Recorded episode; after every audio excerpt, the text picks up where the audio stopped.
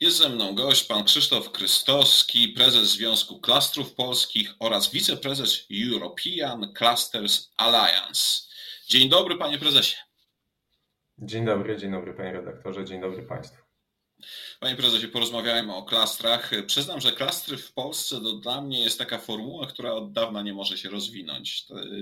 Mówi się o klastrach, mówi się o ewentualnych korzyściach, które one mogą przynieść biznesowi, w ogóle polskiej gospodarce i jakoś nie mam wrażenia, żeby to ruszyło taką szerszą ławą.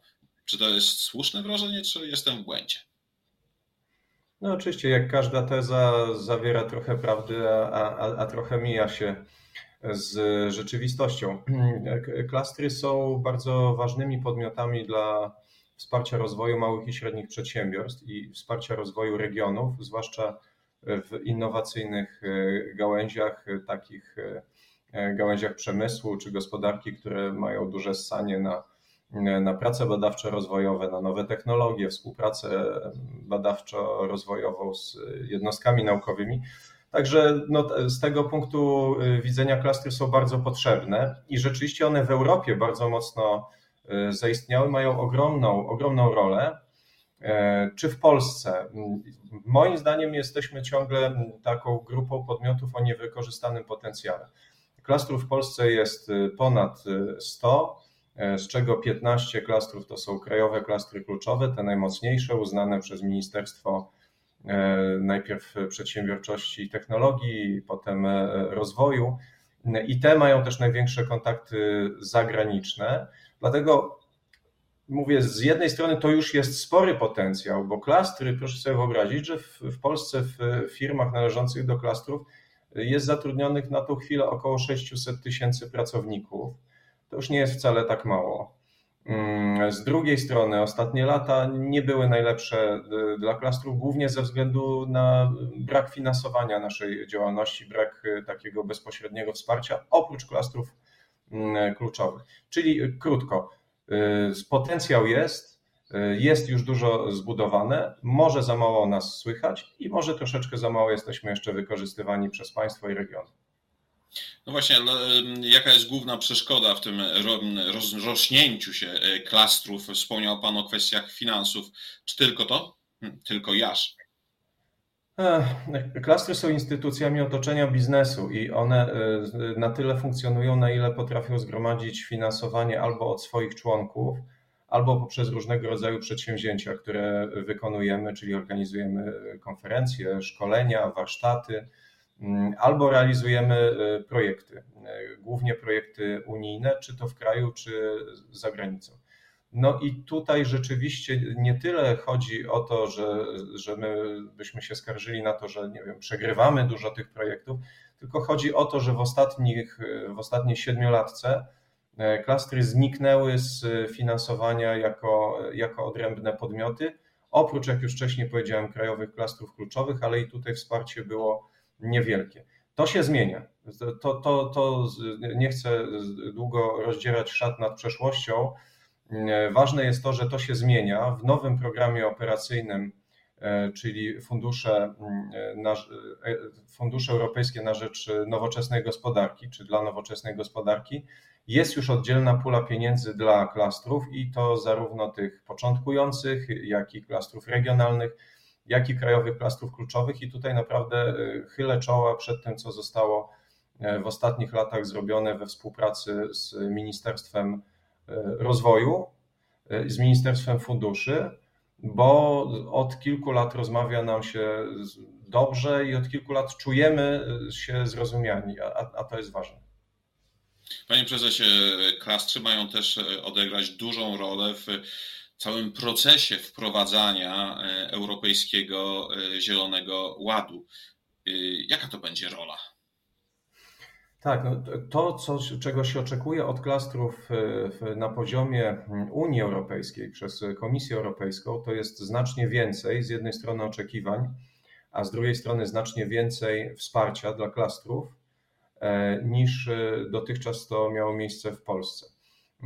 Jak powiedziałem, dzisiaj praca Polskiego Ministerstwa Rozwoju jest bardzo blisko skorelowana z tym, co się dzieje w Komisji Europejskiej. Są osoby uczestniczące w grupie do spraw polityki klastrowej europejskiej i widzę, że nasza polityka w tym zakresie robi się coraz bardziej równoległa.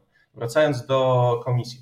Komisja stawia przed klastrami 3 zadania, bo traktuje klastry jako narzędzie, zresztą niezwykle słusznie, bo my nie jesteśmy z organizacjami samymi dla siebie, tylko jesteśmy organizacjami wsparcia biznesu, głównie małych i średnich przedsiębiorstw. I komisja, wiedząc o tym, że w klastrach mamy, teraz nie przypomnę sobie, ale kilkaset tysięcy, wydaje mi się, że, o ile się nie mylę, że ponad 300 tysięcy małych i średnich europejskich przedsiębiorstw należy do klastrów.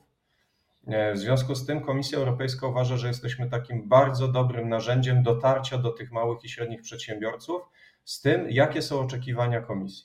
I tutaj 3 punkty. Zielony Ład, cyfryzacja i coś, co się nazywa resilience, czyli odporność, byśmy powiedzieli, gospodarki na różnego rodzaju wstrząsy. To jest coś, co przyszło do nas razem z doświadczeniami COVID-a. I my mamy być takimi agentami zmiany, mamy docierać z tą koncepcją unijną, europejską bezpośrednio do małych i średnich przedsiębiorców europejskich, oczywiście my w Polsce, do polskich. I co dalej? Będziecie docierać i co się będzie dalej działo dobrego dla tego biznesu, dla tych przedsiębiorstw? Tu jest bardzo dużo rzeczy, które można razem z tymi przedsiębiorcami zrobić, zaczynając od budowania świadomości potrzeb, bo dla wielu przedsiębiorców, czy to małych, czy nawet dużych, ciągle wydaje się, że ten Zielony Ład to są jakieś europejskie opowieści. Tymczasem to jest rzecz niezwykle praktyczna, która już ma przełożenie na prowadzenie biznesu i będzie miało wprost przełożenie na konkurencyjność. Kiedyś myśleliśmy, że ci, którzy nadmierną uwagę poświęcają kwestiom ekologicznym, będą niekonkurencyjni. Dziś uważam, że sytuacja na skutek nowych regulacji, na skutek ogromnego ciśnienia jednak na działania proekologiczne, sytuacja zmieni się zupełnie przeciwnie. To znaczy ci, którzy nie będą realizowali żadnych działań w obszarze zielonej gospodarki, będą niekonkurencyjni w stosunku do tych, którzy takie działania podejmą. I to przedsiębiorcy muszą zrozumieć, a my mamy najlepsze do nich dotarcie. W Polsce oddziałujemy czy współpracujemy z gronem 4000 przedsiębiorców jako Związek Klastrów Polskich. Jak powiedziałem, w Unii Europejskiej, o ile pamiętam, to jest ponad 300 tysięcy małych i średnich przedsiębiorstw. Co jest ważne, te firmy należące do klastrów w Unii Europejskiej zatrudniają ponad 122 miliony ludzi. A więc my mamy takie bezpośrednie przełożenie, bezpośrednie dotarcie do bardzo dużego grona pracowników, czyli do instytucji, ale też do pracowników.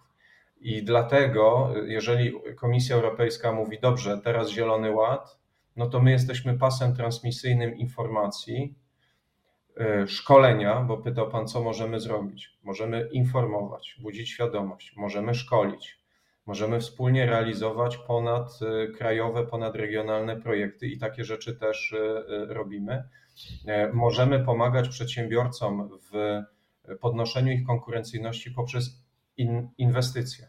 A więc my możemy otrzymywać, często tak się dzieje, że klaster na przykład otrzymuje wsparcie na to, żeby stworzyć wspólną infrastrukturę, z której będą korzystali przedsiębiorcy, mówiąc wprost, poniżej kosztów rynkowych tego typu usług i dzięki temu będą bardziej konkurencyjni.